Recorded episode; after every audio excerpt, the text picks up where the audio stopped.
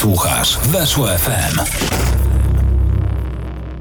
Audycja o jakże wdzięcznej nazwie Metanol, ale ten się wdycha, przyjmuje wziewnie, a nie pije. Pamiętajcie, i tak gdzie jest M przed etanolem, to to jest akurat do spalania i ewentualnie do duszenia się oparami, ale to zostawmy. Najważniejsze jest to, że meritum tego programu to jest żużel, sport żużlowy, szeroko rozumiany i wolne myślicielstwo. Michał Łopaciński, witam serdecznie i zapraszam. Przygłupi wstęp, bo przygłupi prowadzący, ale za to gość dzisiaj bardzo zacny, bardzo inteligentny.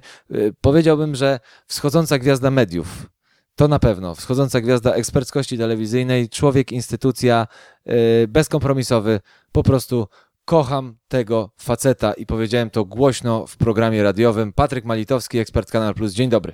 Dzień dobry, witam Cię Michał, dzięki za jakże miłe przedstawienie, witam Państwa, witam wszystkich słuchaczy. No witamy Cię również serdecznie. Patryk, dawno Cię nie było u nas, więc zapytam Cię tradycyjnie, co u Ciebie, możesz odpowiedzieć wyczerpująco, aczkolwiek jak zawsze dyplomatycznie w takich kwestiach. Co u mnie? No zwykła, zwykła szara rzeczywistość. Jeżdżę sobie ciężarówką, pracuję. Myślę, że robię to, co lubię. Sezon, jak to się mówi, ogórkowy na razie trwa, więc za dużo gdzieś tam tego żużla i aktywności w tym temacie nie ma, ale no czekam już z niecierpliwością na, na tą wiosnę, kiedy będziemy mogli się znów wszyscy gdzieś tam spotkać, porozmawiać, a A na razie po prostu zajmuję się pracą. A masz czas, żeby śledzić jakieś te clickbaity, bo w sumie to inaczej się nie da nazwać tych artykułów, które, które gdzieś się pojawiają, no ale przyjmijmy, że no czasami ten tytuł zahaczy i jednak się okazuje, że w tym bełkocie jest trochę, trochę treści. Ty masz na to, czasami sobie zerkasz, może nie, zapyta, nie zapytam, czy masz na to czas, bo nigdy nie mamy na to czasu, ale czy zdarza ci się zerknąć? Jasne, zdarza się. No nie powiem, że podczas jazdy czytam różne artykuły, bo mogą się gdzieś tam pojawić nieprzychylne komentarze, ale, ale uznajmy, że, że w domu czytam czasem częściej, czasem trochę rzadziej te wszystkie artykuły. No, jedne lepsze, drugie gorsze, ale, ale czymś, jak to się mówi, musimy przez zimę żyć. Wiesz co, właśnie, bo ty powiedziałeś, że to jest sezon ogórkowy, bo jest. Dla nas wszystkich jest to taki moment, okres przymrożenia trochę i stąd te clickbaity, które się pojawiają i zostawmy to, bo nie, tak jak powiedziałem, w niektórych dziwnych tytułach można znaleźć trochę jednak ciekawych treści, ale ja chciałem cię zapytać trochę inaczej, jako byłego zawodnika, o to sadzenie ogórków. Bo dla nas to jest rzeczywiście takie sadzenie ogórków, trochę czekamy, aż wyrosną, wykwitną i potem są te wspaniałe, emocjonujące niejednokrotnie zbiory. Ale jak to wygląda w przypadku zawodników, was? Bo wy też macie, jakby mieliście, macie podzielony ten okres też dosyć ciekawie, że tam, to, tam nikt nie leży za specjalnie i czasu na taki odpoczynek, który my rozumiemy jako odpoczynek, no nie bardzo jest go za dużo.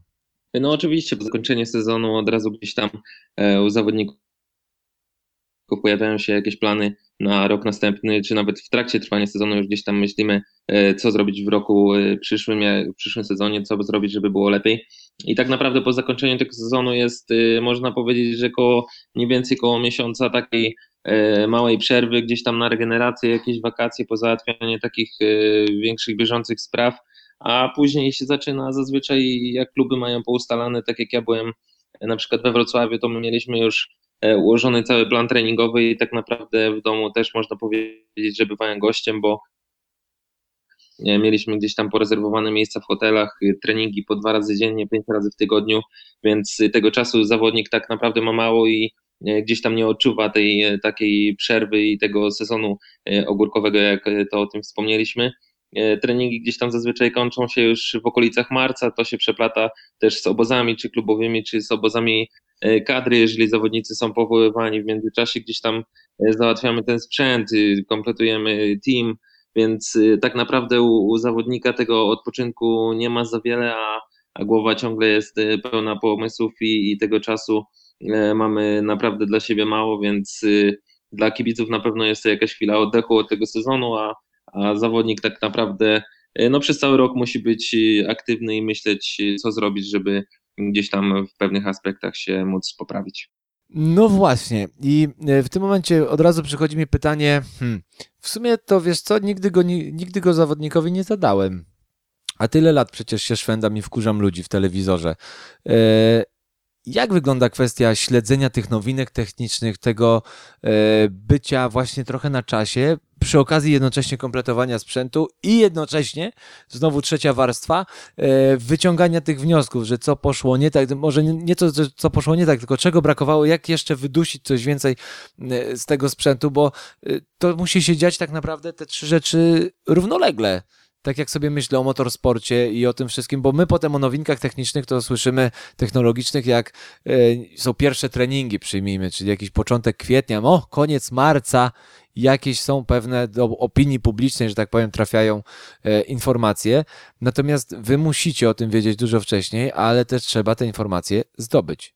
No to jest, powiem tak, ciężki temat. Trzeba mieć gdzieś tam zaufanych ludzi i jakieś kontakty w tym świadku żużlowym. Nie wszyscy zawodnicy je mają, więc nie każdy ma dostęp do tych nowinek, a większość też zawodników, podejrzewam, że dowiaduje się tak naprawdę o tych nowinkach później, czy z artykułów, czy to od zawodników, czy z jakichś plotek, bo no, to też jest problem z tym, że nie każdy zawodnik ma, jak to można powiedzieć, no nieograniczony budżet jakiś na na wprowadzanie pewnych zmian, które później mogą zadziałać lub nie.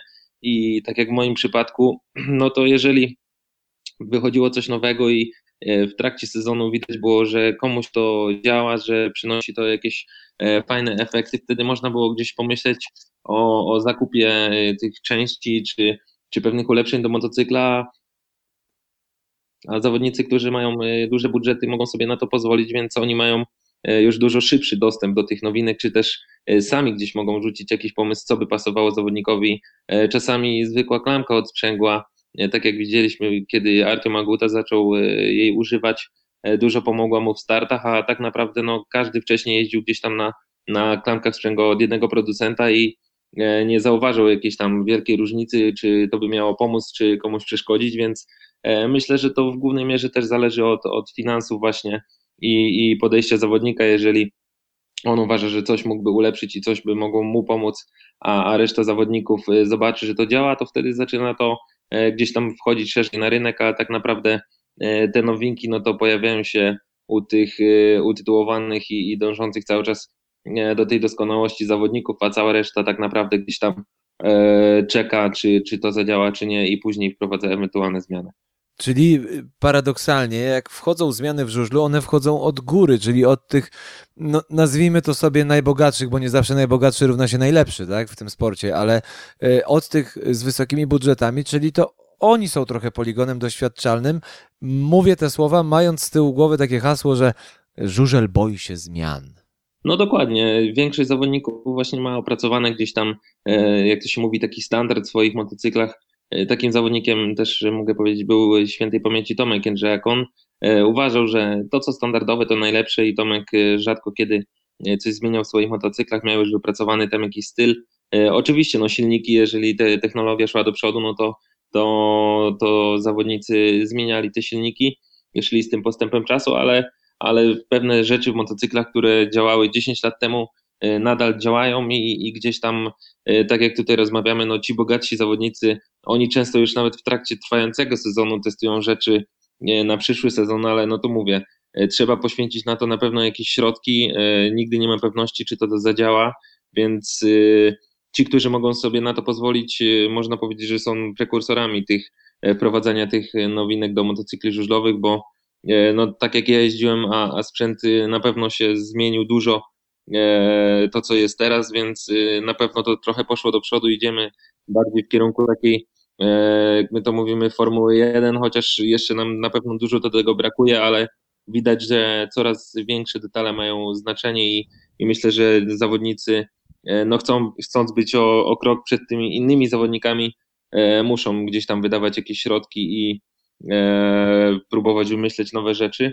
Ale to też oczywiście trzeba mieć do tego odpowiednich ludzi i kontakty, żeby gdzieś tam móc komuś zlecić takie rzeczy.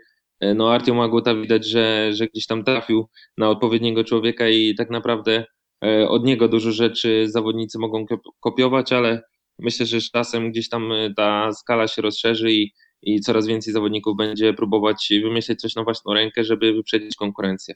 No, jak wiemy, w przypadku Artioma akurat hasło, że żużel idzie w kierunku Formuły jeden, jest dosłownym hasłem, bo tam przecież polski inżynier z Formuły jeden, przepraszam, zapomniałem nazwiska, ale wtajemniczeni wiedzą, o kogo chodzi, bo zresztą nawet i pojawiały się z nim rozmowy. Sorry, moja wina, ale to ciężko jest tak z głowy, czyli z niczego sobie o tym przypomnieć. Natomiast wiesz co, ja tak się zastanawiam o tym, bo od paru lat słyszymy, że właśnie żużel idzie w stronę Formuły jeden i tak dalej, i tak dalej. Biorąc pod uwagę też twoje doświadczenia, czasami bolesne, sportowe, wynikające właśnie między innymi z kwestii no, typowo budżetowych, nie oszukujmy się. E, dobre to zjawisko, czy niedobre? Bo ja czasami mam wrażenie, że chyba wszyscy, my wszyscy, mówię my celowo, bo mi też się udziela ten klimat, że my wszyscy chyba powinniśmy trochę zaciągnąć taki intelektualny hamulec ręczny w takich wypowiedziach. No myślę, że trochę to powiedziane jest to na wyrost, że idziemy w kierunku Formuły jeden. Wiadomo, że sport żużlowy nigdy nie, osio- nie będzie używał takiej technologii, jak jest w Formule jeden i tak naprawdę patrząc z boku na motocykl żużlowy jest to no, bardzo prosta konstrukcja, bo jesteśmy w stanie w kilka godzin rozłożyć i złożyć ten motocykl z powrotem do kupy. Gdzieś tam nie ma tej technologii, aerodynamiki i tego wszystkiego w sporcie żużlowym, co jest w Formule jeden, ale oczywiście gdzieś te detale mogą powodować czy to ułatwienie jazdy, czy, czy gdzieś tam jakąś małą przewagę, ale na pewno nigdy to nie będzie na takiej zasadzie, że zawodnik gdzieś tam osiągnie tak niesamowitą prędkość, że, że przez cały sezon będzie odjeżdżał wszystkim zawodnikom o prostą, jak to się dzieje w Formule jeden w przypadku jednego czy drugiego zespołu, więc można powiedzieć, że to jest powiedziane trochę na wyrost, ale to z tego względu, że tych części, tych, tego wszystkiego jest coraz więcej, więcej tych artykułów i, i słyszymy gdzieś tam od zawodników, że cały czas próbują czegoś nowego.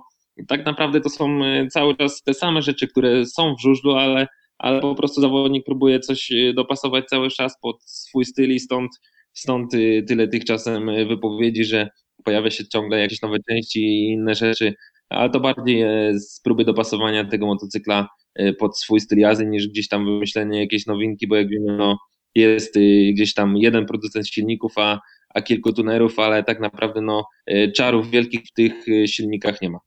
Czyli to jest trochę taki syndrom, teraz mi przyszło takie porównanie spontaniczne do głowy, taki syndrom kiełbasy z grilla. Kiełbasa jest ta sama, ale możesz podać ją na wiele sposobów. Możesz tak ciepnąć na kartonowy yy, kawałek czegoś kartonowego, do, chlapnąć trochę musztardy i zjeść, a możesz to podać bardzo ładnie na ładnym talerzu, ogóreczek, pomidorek skrojone elegancko obok, bardzo estetyczny sposób, ale to i tak będzie ta sama kiełbasa. Dokładnie, mniej więcej tak to wygląda, fajnie to przedstawiłeś. Nie, no bo tak od razu mi jakieś takie przyszło, wiesz, absurd kulinarny do głowy troszeczkę w tym, w tym porównaniu, czyli trochę, bo wiesz co, mam takie jakby takie dwie myśli teraz w głowie, że z jednej strony okej, okay, zgodzę się, że pompowany sztucznie balonik, koniunktura i tak dalej. Z drugiej strony jednak, no mimo wszystko sam też się zgodzisz z tym, że osiemdziesiąt do dwudziestu na niekorzyść zawodnika, jeśli chodzi o umiejętności zawodnika, a, a zaplecze sprzętowe dziś w żużlu decyduje. Nie, no oczywiście zawodnik, teraz obserwujemy, nawet juniorzy e, puści klamkę sprzęgła, wystartuje mając dobry silnik, po prostu odjedzie zawodnikom, którzy startują na żużlu dwadzieścia lat. Teraz to no, poszło w trochę inną stronę niż, niż powinno, ale no, no, taki świat idzie, sprzęt idzie do przodu, wszystko, technologia idzie do przodu. Wie, coraz więcej zawodników ma dostęp do tego dobrego sprzętu.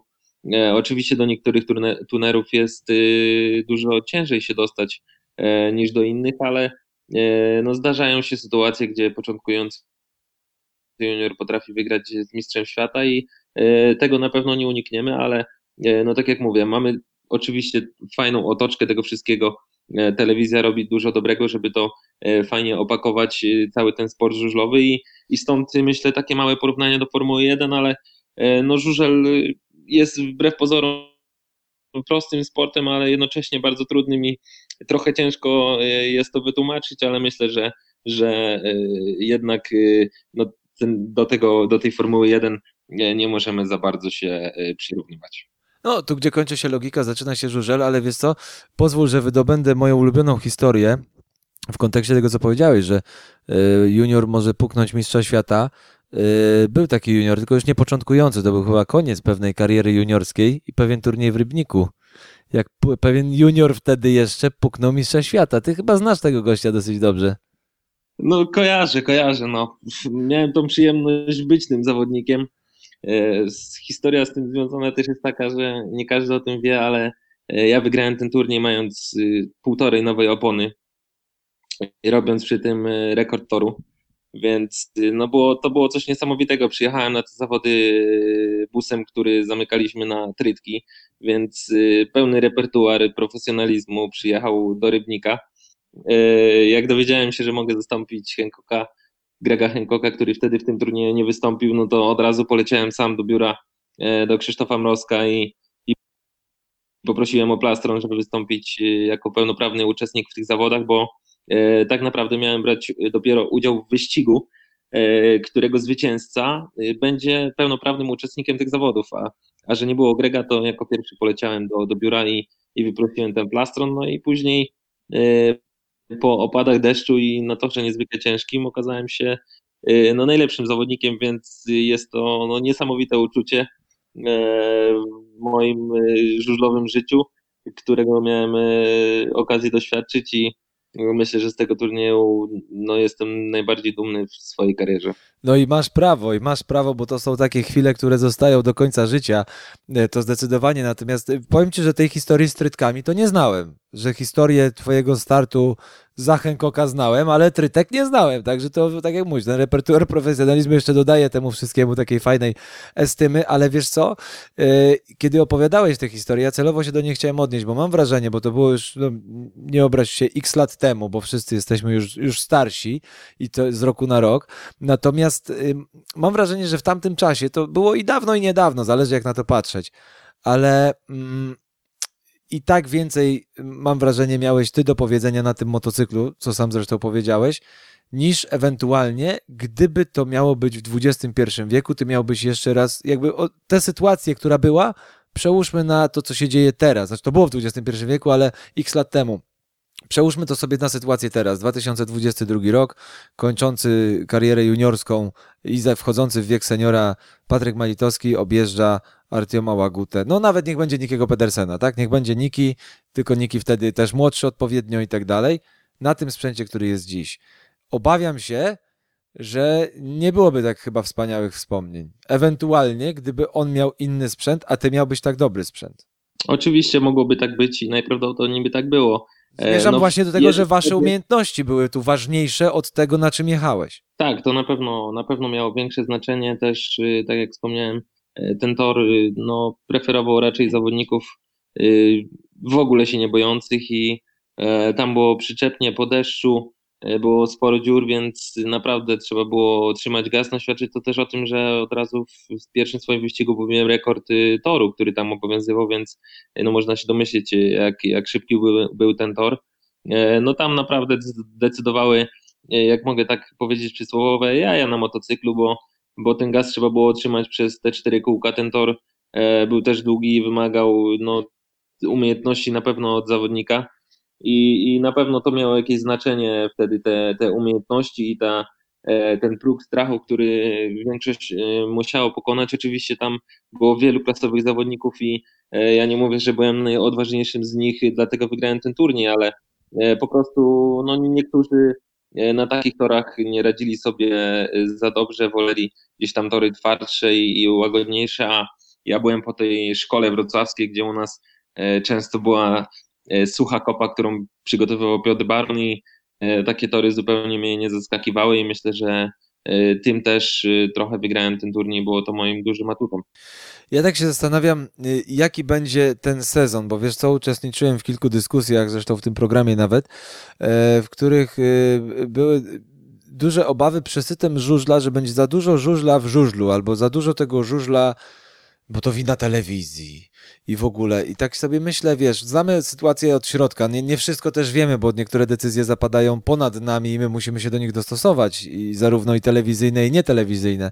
Natomiast ym, kurczę, coś w tym jest, ale z drugiej strony trochę będę tego bronił. Jak ty myślisz? Bo na pewno takie głosy też do ciebie docierają, zaraz wejdziemy w szczegóły, ale tak najogólniej na świecie się zastanawiam, czy tego żużla rzeczywiście jest tak dużo, że za dużo, czy to jest bardziej szaleństwo w organizacji dziwnych turniejów o czapkę gruszek i one powodują to, że nawet zawodnicy już są czasami zmęczeni? No myślę, że jest w tym trochę racji, że gdzieś tam y, tych turniej o tą przysłowiową czapkę gruszek y, jest za dużo i, i gdzieś tam one się w telewizji też y, ciągle pojawiają, ale y, osobiście ja będąc teraz też y, i kibicem y, tego sportu, mimo że pracuję y, gdzieś tam razem w tej telewizji i tych meczy teraz może oglądam y, już z domu trochę mniej, ale myślę, że każdy kibic przecież może sobie wybrać, który mecz chce obejrzeć, czy chce go obejrzeć, może w ogóle nic nie chce obejrzeć, więc myślę, że z, z perspektywy kibica jest bardzo dobrze, że jest dużo tych meczów w telewizji pokazywanych, każdy może gdzieś tam obejrzeć sobie ligę, jaką, jaką wybierze, drużynę, jaką chce zobaczyć, więc tu myślę, że możemy gdzieś tam bić brawa dla telewizji za to, że no stara się pokazać temu kibicowi tak naprawdę każde wydarzenie sportowe na różnych torach żużlowych z całego świata. Nie musimy oglądać wszystkiego, a, a myślę, że, że gdzieś tam jest sporo też kibiców, którzy całą sobotę czy niedzielę spędzają przed telewizorem i oglądają każde spotkanie, więc myślę, że, że tu gdzieś można to wypośrodkować, że jest to jednak dobre dla, dla, dla kibica, że jest tyle tego w telewizji pokazywane. Ja też właśnie, ja idę tym tropem, tak jak ty właśnie, tej różnorodności, bo piękno tkwi w różnorodności, a zobaczmy, do jakiego punktu doszedł żużel. Jest pokazywany, będzie pokazywany według też ostatnich doniesień w trzech najważniejszych stacjach sportowych w Polsce, bo mamy, wiadomo, u kolegów już teraz nie z Francji, a z Ameryki będą Mistrzostwa Świata. O, zabrali nam. U nas wiadomo co, czyli Liga. I jeszcze do tego koledzy z państwowej telewizji chwalą się tym, że będą mieli Mistrzostwa Europy, czyli dla każdego coś się znajdzie i każdy ma tutaj teraz pole do manewru. Tu się, tu się absolutnie z tobą zgadzam. Nie zgadzam się natomiast i to jest dla mnie dziwne i to trzeba powiedzieć sobie jawnie, wprost i te, tutaj możemy to powiedzieć i konsekwencje nam za to wielkie nie grożą zawodowe i służbowe, że chyba niektórzy prezesi są odklejeni, że zrzucają winę na telewizję za brak kibiców. Nie masz takiego wrażenia? No, czytam te niektóre artykuły i wypowiedzi tych prezesów. Ja też nie chcę rzucać nazwiskami, bo zaraz, wiesz, rzeczywiście ktoś mógłby tutaj z jakimś pozwem wylecieć, ale to nie chodzi o nazwiska, chodzi o to, że tych prezesów, tych głosów, że tak powiem, ze środowiska osób zarządzających, bo nie chcę mówić działaczy, jest niestety coraz więcej i one są coraz bardziej absurdalne, żeby się mocniej nie wyrazić. Dokładnie, zgadzam się w tym stu procentach. No, nie można gdzieś się w tych czasach bronić od, od telewizji, od tego, żeby telewizja pokazywała mecze danej drużyny. Czasy są takie, że dużo, praktycznie każdy ma w domu telewizor, ogląda gdzieś tam to. Telewizja przynosi ze sobą sponsorów, jakiś rozgłos, a, a tak naprawdę gotowanie się we własnym sosie, można tak powiedzieć, i obwinianie wszystkich w koło za to, że że nie ma kibiców na stadionie i zrzucanie tego na telewizję jest, mi się wydaje, trochę nie w porządku. Raczej popatrzyłbym na to z innej perspektywy, dlaczego tego kibica nie możemy przyciągnąć, być może mamy drużynę taką, może mamy za słabą, może nie ma gdzieś tam wychowanków, może coś robimy źle i pójść innym tropem tego, a nie zwalać wszystkiego na telewizję, bo mi się wydaje, że to jest po prostu takie wytłumaczenie, że jest telewizja, nie ma kibiców i tylko dlatego i nie będziemy nic robić w tym kierunku, żeby gdzieś tam tego kibica na stadion przyciągnąć, bo telewizja nam go zabiera, więc myślę, że trochę więcej pokory u prezesów, więcej przemyśleń i, i więcej działania, żeby przyciągnąć gdzieś tam tego kibica na stadion, bo kto będzie chciał obejrzeć żużel na żywo, a jest to na pewno niesamowite przeżycie, ten na stadion i tak przyjdzie, a kto nie będzie chciał, to zawsze sobie zobaczyć gdzieś tam ten żużel w telewizji i, i na pewno telewizji nie można obwiniać za to, że kibica nie ma na stadionie. Ja się też zastanawiam, że właśnie tak jak powiedziałeś, więcej działania, ale też chyba więcej kreacji i kreatywności, dlatego że jest jedna refleksja też mi przychodzi do głowy, właśnie kurczę teraz mi przyszła do głowy przy okazji tej rozmowy, od, zacząłem sobie odwijać obrazki, czy to z, meczu, z meczów, na których my razem mieliśmy okazję współpracować, dla mnie to była czysta przyjemność, na przykład mecz w Łodzi. Patrzę sobie, nie mówię konkretnie, nie biję w konkretnych prezesów, mówię ogólnie o zjawisku, które jest. Mam przed oczami, mówiąc te słowa, jakoś mecz w Łodzi mi utkwił w głowie, bo tam byliśmy na takim meczu, gdzie było dużo przerw, ale zanim my się pojawiliśmy na antenie, to i komentatorzy byli, więc mieliśmy okazję wyjść na te trybuny i z trybun popatrzeć, co się dzieje z perspektywy tych trybun. E, odwijam sobie mecze ekstraligowe e, i tu chyba największy kamyczek do największego ogródka z uwagi też na budżety i finanse, które chodzą, więc jakby pierwszy kamyk idzie do, do, do ogródka ekstraligi, ale generalnie na stadionach wieje nudą i między wyścigami nie dzieje się nic. I ja się wcale nie dziwię, że kibice nawet lokalnej swojej drużyny wolą obejrzeć swoją drużynę w telewizji, gdzie cały czas jest ogień, bo nie ma jakiejś nudy, przerw. No okej, okay, na sam przebieg wyścigów poszczególnych nie mamy wpływu, ale mamy wpływ na to, co Państwu możemy powiedzieć. Natomiast yy, na, na samym stadionie między wyścigami, Patryk, nie dzieje się nic między seriami. Traktory jeżdżą, moje ulubione. No tak, no wiele kibiców może w przerwie może obejrzeć. To jest ten problem. I tak naprawdę w przerwie tego meczu jest, możemy zaobserwować tylko kolejkę do, do toalety. I gdzieś tam na pewno jest tym, jest tym dużo racji, że może i tych atrakcji, i tego zainteresowania kibica w trakcie tego spotkania nie ma. I stąd ludzie czasami wolą zostać w domu przed telewizorem i usiąść przy, przy obiedzie, przy kawie czy, czy przy piwku po prostu i, i obejrzeć sobie ten mecz z perspektywy telewizji, bo i zobaczą sobie wtedy studio i jakieś wywiady. Na pewno w tej przerwie jest więcej, więcej tego pokazywania żużla z zakulis, a, a człowiek na stadionie oglądają, oglądający traktory cztery razy w trakcie meczu, myślę, że gdzieś tam po pewnym czasie może, może być tym znudzony i, i stąd niektórzy kibice po prostu wybierają sobie najciekawsze mecze w sezonie swojej drużyny, na które z chęcią przyjdą, żeby zobaczyć jakichś klasowych zawodników, którzy pojawią się na stadionie, a, a resztę meczy wolą obejrzeć sobie w telewizji. Tak, bo tutaj dotykamy chyba ważnego punktu takiego z, granic- z pogranicza socjologii, że świat się zmienia. Zmienia się telewizja, zmienia się sposób pokazywania, zmieniają się media, ergo na przykład koledzy z zaściany z kanału sportowego, ogromny sukces na YouTubie. Mamy wspaniałych youtuberów innych, konkretnych. Technologia się zmienia, sposób przekazu, sposób oczekiwań, że tak powiem, czy oczekiwania, no i pokolenia też się zmieniają kibiców. I dzisiaj dla wielu młodych ludzi, chociaż my też jesteśmy nadal młodzi, tak, ale już młodszych od nas, a pełnoletnich, tak, możemy w ten sposób powiedzieć, eee, oni mają inne oczekiwania, oni chcą iść na stadion, oni chcą mieć show. Ja nie mówię, czy to ma być dobry show, czy zły show, oni chcą, żeby coś się działo. I to jest chyba dzisiaj problem, a tak jest, taka psychologia, od której zaczęliśmy, jest po prostu bezsensowna, bo to pokazuje, że sami włodarze tego nie widzą. No myślę, że powinni się tym zainteresować, bo tak jak wspomniałeś, no pokolenie się zmienia, ludzie starsi, starsi kibice przychodzą jeszcze na ten żużel z przyzwyczajenia, pamiętają ten żużel z lat poprzednich, jak to kiedyś było na stadionach, a, a no niestety młodsze pokolenie teraz potrzebuje rozrywki i na stadionie poza wyścigami tej rozrywki za wiele, trzeba sobie szczerze powiedzieć, że nie ma i myślę, że, że, że stąd wychodzą takie rzeczy, że gdzieś tam coraz mniej tych kibiców przychodzi na stadion i myślę, że ten problem może się tak naprawdę pogłębiać i prezesi czy też ludzie zarządzający klubem i odpowiedzialni za ten przysłowiowy marketing muszą gdzieś tam się zainteresować tym, żeby tego kibica jednak przyciągnąć na stadion, bo bo tych starszych kibiców, prawdziwych kibiców będzie coraz mniej, a młodzież myślę, że nie będzie już tak chętnie przychodziła na stadiony, wiedząc, że tak naprawdę przyjdzie pooglądać kilka wyścigów, a później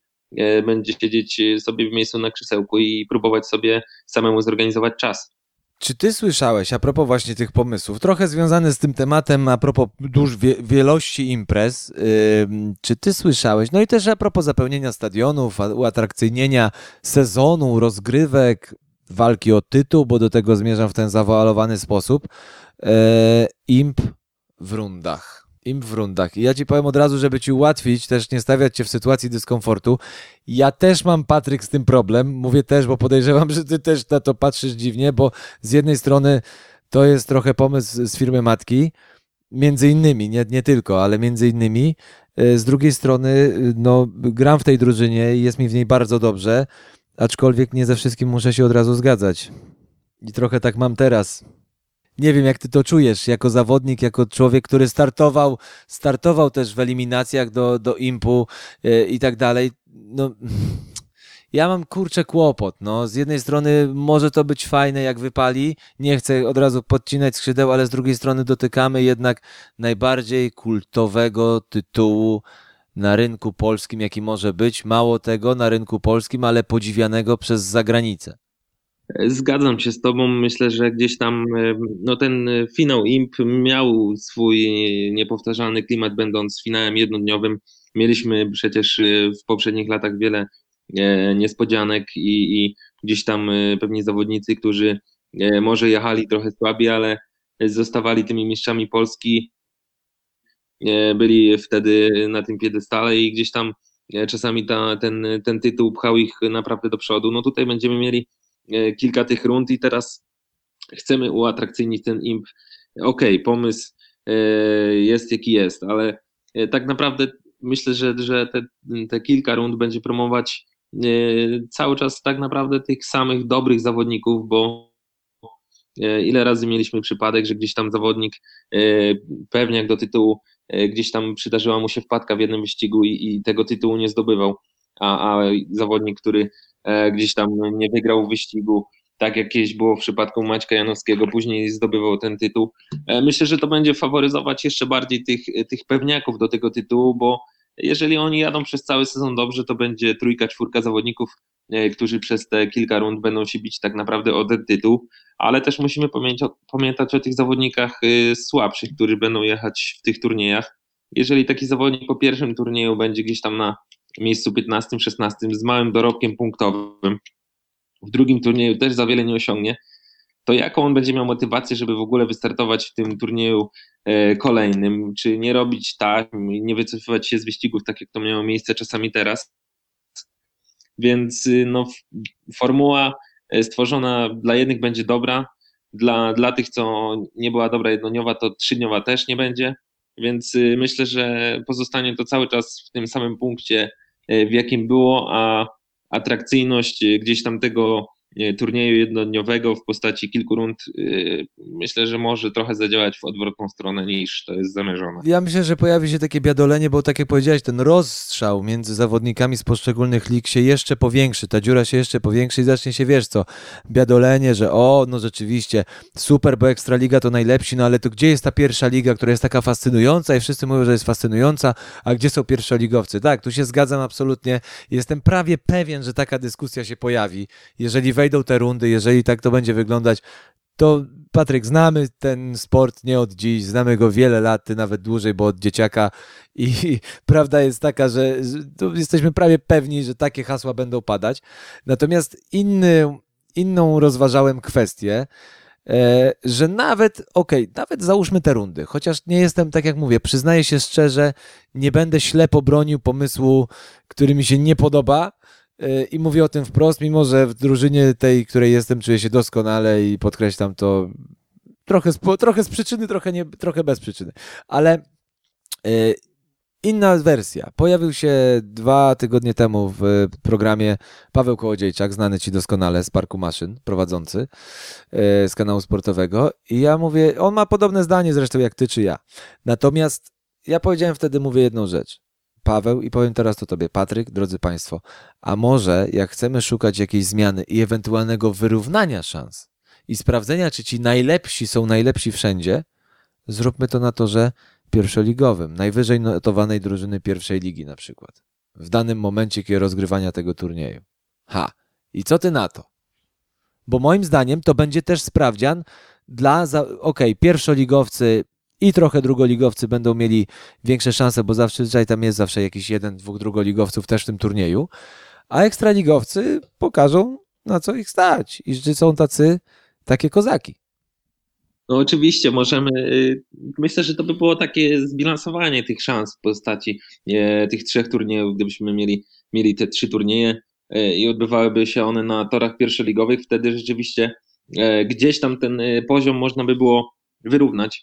Zawodnicy ekstraligowi, którzy mają, nie mają często okazji jazdy po, po torach pierwszoligowych w trakcie trwania sezonu, mieliby gdzieś tam małą zagwozdkę, a zawodnicy teoretycznie przyjmijmy słabsi z ligi niżej, mieliby na pewno jakiś atut w postaci znajomości tych torów i, i wtedy te, te kilka rund, które byśmy mieli, mogłyby te szanse wyrównać i, i uważam, że jest to na pewno dobry pomysł, jeżeli już idziemy w tym kierunku rozgrywania kilku turniejów, żeby wyłonić mistrza Polski, wtedy na pewno miałoby to większy sens. Jeżeli tak się nie stanie, no poczekamy, co będzie w sezonie, jak, jak sprawdzi się ta formuła po raz pierwszy i myślę, że dopiero później będziemy tak naprawdę mogli ocenić to, co się wydarzyło i czy była to zmiana na lepsze, czy, czy na gorsze, ale na pewno jest to jakieś rozwiązanie, żeby rozgrywać to na torach pierwszoligowych.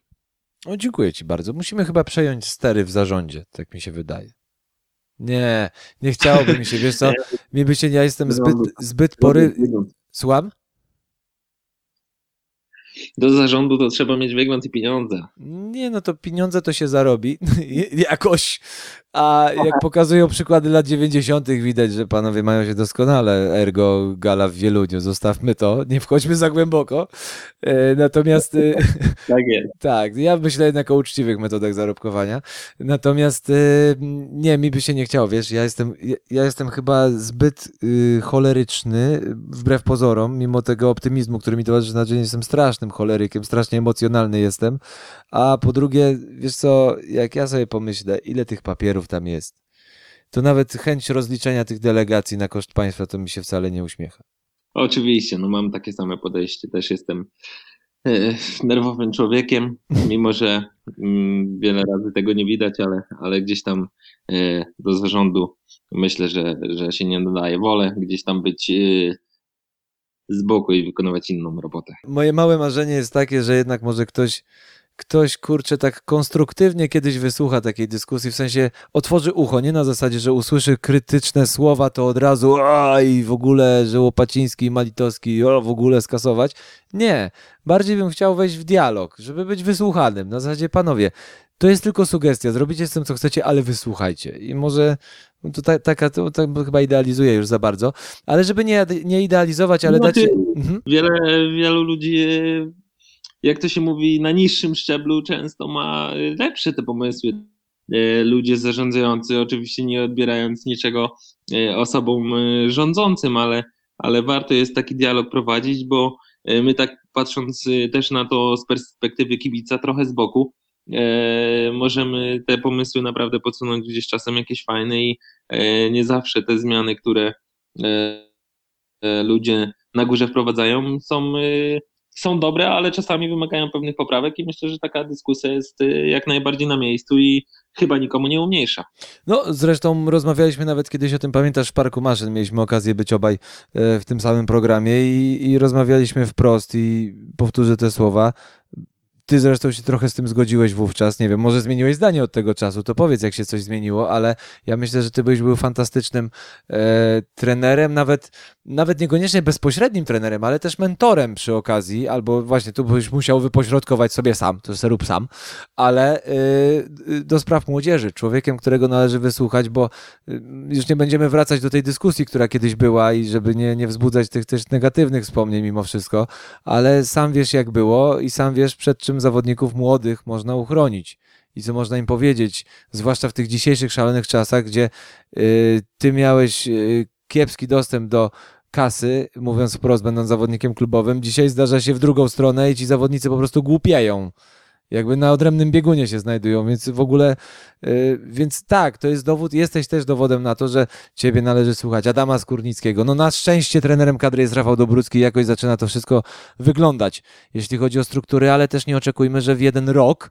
pomysły Rafała się sprawdzą, to jest znowu początek pewnego procesu na kolejnych, strzelam, cztery pięć lat. Oczywiście, gdzieś tam moje myślenie i plany się nie zmieniły i bardzo chętnie rozpoczął współpracę z młodzieżą w jakimś klubie. Być może ktoś usłyszy któregoś razu tą rozmowę, więc jeżeli byłyby takie chęci, to, to jak najbardziej podejmę współpracę. Oczywiście nie mam papierów trenerskich jeszcze, ale myślę, że w przyszłości na pewno się takie pojawią. No, kilku, kilka osób na pewno powie, co ten Malitowski osiągnął, tam będzie współpracował z młodzieżą, co on im może przekazać, ale no ja jeżdżąc parę ładnych lat na żużlu wiele rzeczy w swojej karierze przeżyłem, dobrych i złych momentów, więcej tych złych, ale na pewno wiem trochę, mam wiedzę jak, jak tego pewnych tematów uniknąć, jak do pewnych tematów podchodzić, bo no, nikt nie zrozumie drugiego zawodnika tak jak, jak ten, który sam był zawodnikiem, więc myślę, że no, tutaj kontakt z zawodnikami byłego zawodnika byłby na pewno no na pewno fajny i myślę, że mogłoby z tego wyniknąć coś dobrego, więc będę podejmował w przyszłości na pewno jakieś kroki, żeby, żeby tak się stało i gdzieś tam podjąć pracę w jakimś klubie i zajmować się no to ja, zawodnikami. To ja ci na zachętę powiem, że jeden z najwybitniejszych trenerów w historii polskiej piłki nożnej, Kazimierz Górski, piłkarzem był po prostu przeciętnym, żeby nie powiedzieć gorzej, a trenerem był wybitnym. A dalej to już sobie dopiszcie wszyscy, drodzy słuchacze, z czego to wynikało i dlaczego Patryk Malitowski tak mówi o sobie dosyć skromnie, a ja uważam, że jest postacią idealną do tego, żeby na początek oczywiście współpraca, wiadomo, że to etapami musi iść, ale y, jak najbardziej, znaczy wiesz, mówię, że współpraca właśnie klub, potem być może y, zderzenie z kadrą młodzieżową i tak dalej, wszystko ma swój czas, etap, ale tak, słowo świadomość i samoświadomość i chęć ukronienia kogoś przed innym, przed nawet nie błędami, tylko sytuacjami, które mogą ich spotkać, to powoduje, dlaczego właśnie takich osób jak ty powinno się słuchać. Ale już nie mogę tą laurkę już zwinąć, czy jeszcze chciałbyś więcej o... Czy... Można zwijać nóżką, zawijać, rzucić do butelki i kiedyś na pewno ją otworzymy. Ta, o, to tak, i o to obawiam się, że to nastąpi prędzej niż później, ale i to nie będzie metanol, tylko... To bez M, bez M na początku, że tak się wyrażę. Natomiast widzisz i wybiłeś mnie z rytmu, a jeszcze miałem jedno pytanie do ciebie, takie już kończące i zmierzające do brzegów naszej dyskusji, więc spróbuję w zawoalowany sposób do niego dotrzeć tak naprawdę, ale mam cały czas i wykorzystam ciebie trochę, o właśnie, już wróciłem na ten tor, bo nie chcę już rozmawiać wiesz, o ruchach transferowych, o Ekstralidze, o tym, o tamtym. Zastanawiam się, ja wiem, że ten temat był wałkowany, tylko on był wałkowany na gorąco. Natomiast dzisiaj już wiemy trochę więcej. Dzisiaj widzimy też trochę więcej za sprawą prezesa, chyba najlepiej prowadzącego swojego Facebooka prezesa, bo robi to w sposób naturalny, prosty tak, i taki szczery, że aż trudno go nie kochać. Myślę o prezesie Waldemarze Górskim, czyli Ostrowie Wielkopolskim. I myślę o tym, zastanawiam się i ja mam coraz więcej pewności, Patryk, że Ostrów się utrzyma w lidze. Nie wiem, jak ty o tym myślisz, co dzisiaj o tym myślisz, wiedząc, a pytam ciebie, akurat jesteś idealnym tematem z Ostrowem, może związanym niedosłownie, ale swoje macki tam masz.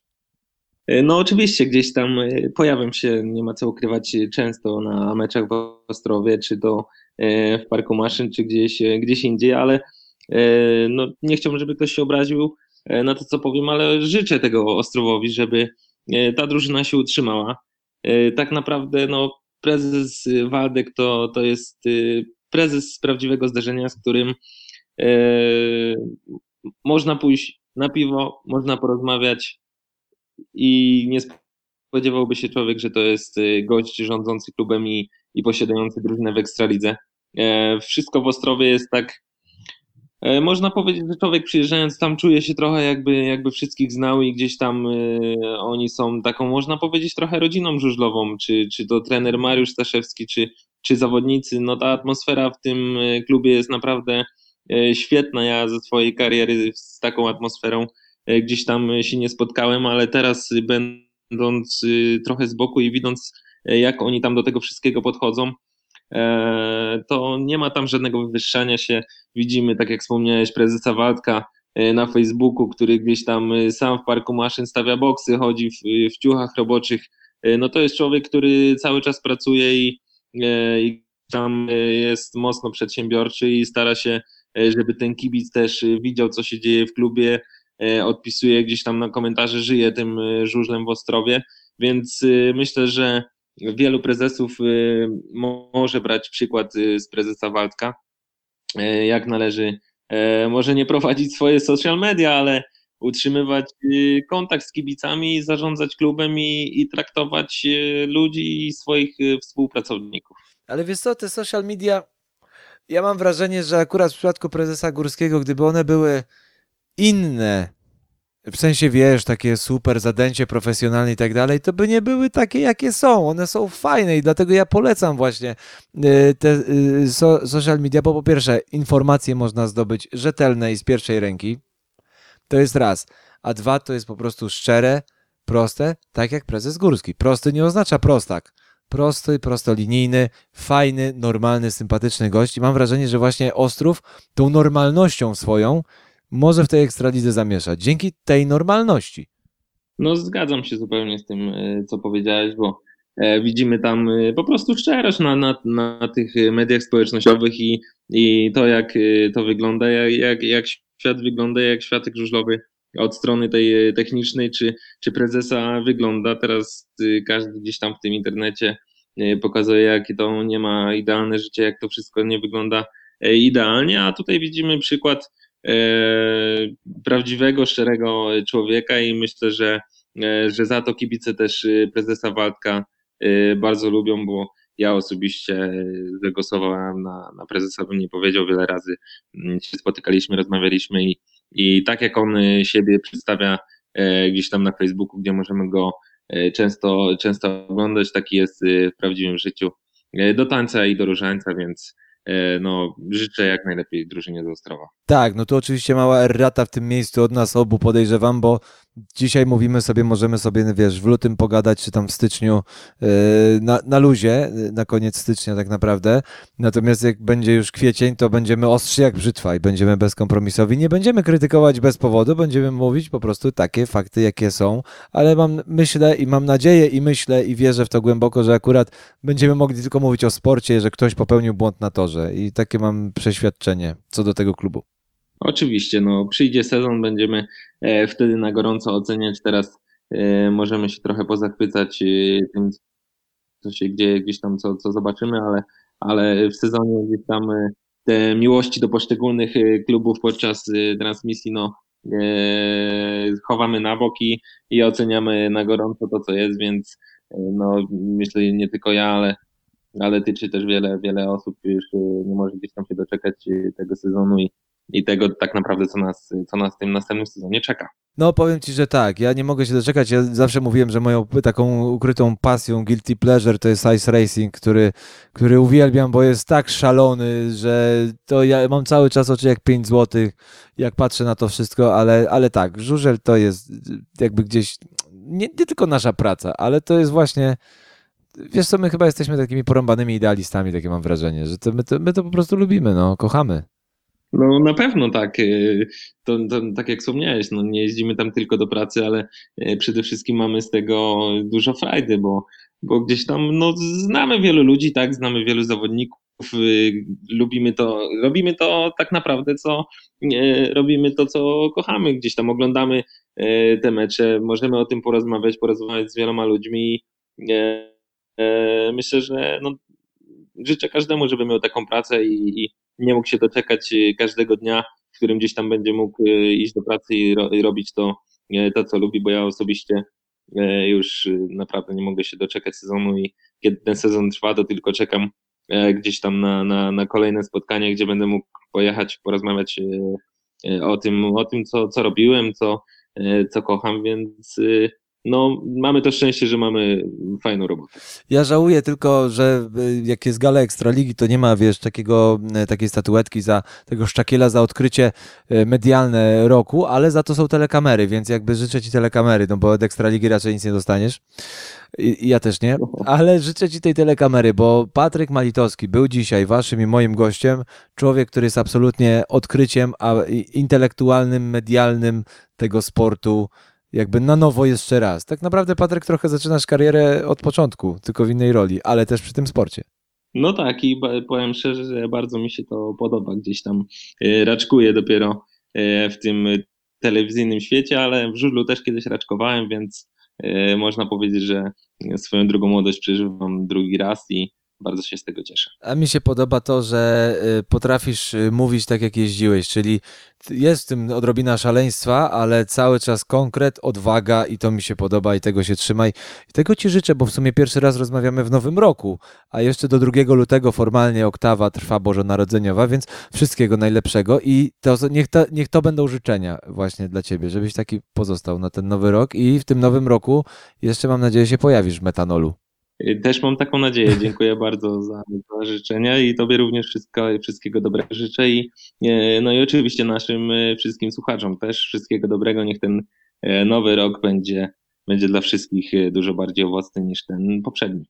No i zdecydowanie tego ja się przyłączam też do tych życzeń, tego też wam życzę. Akurat tak idealnie na koniec tej oktawy noworoczno-bożonarodzeniowej. Waszym i moim gościem był Patryk Malitowski, a to była audycja Metanol. Zapiszcie se to faken, że jest taka audycja i jak w sumie chcieliście tego słuchać, to fajnie, jak nie chcieliście, to przynajmniej ktoś do was coś pogadał. Trzymajcie się, do usłyszenia za tydzień, cześć. Dziękuję bardzo, pozdrawiam wszystkich. Dzięki Patryk, na razie. Słuchaj nas na weszło kropka ef em.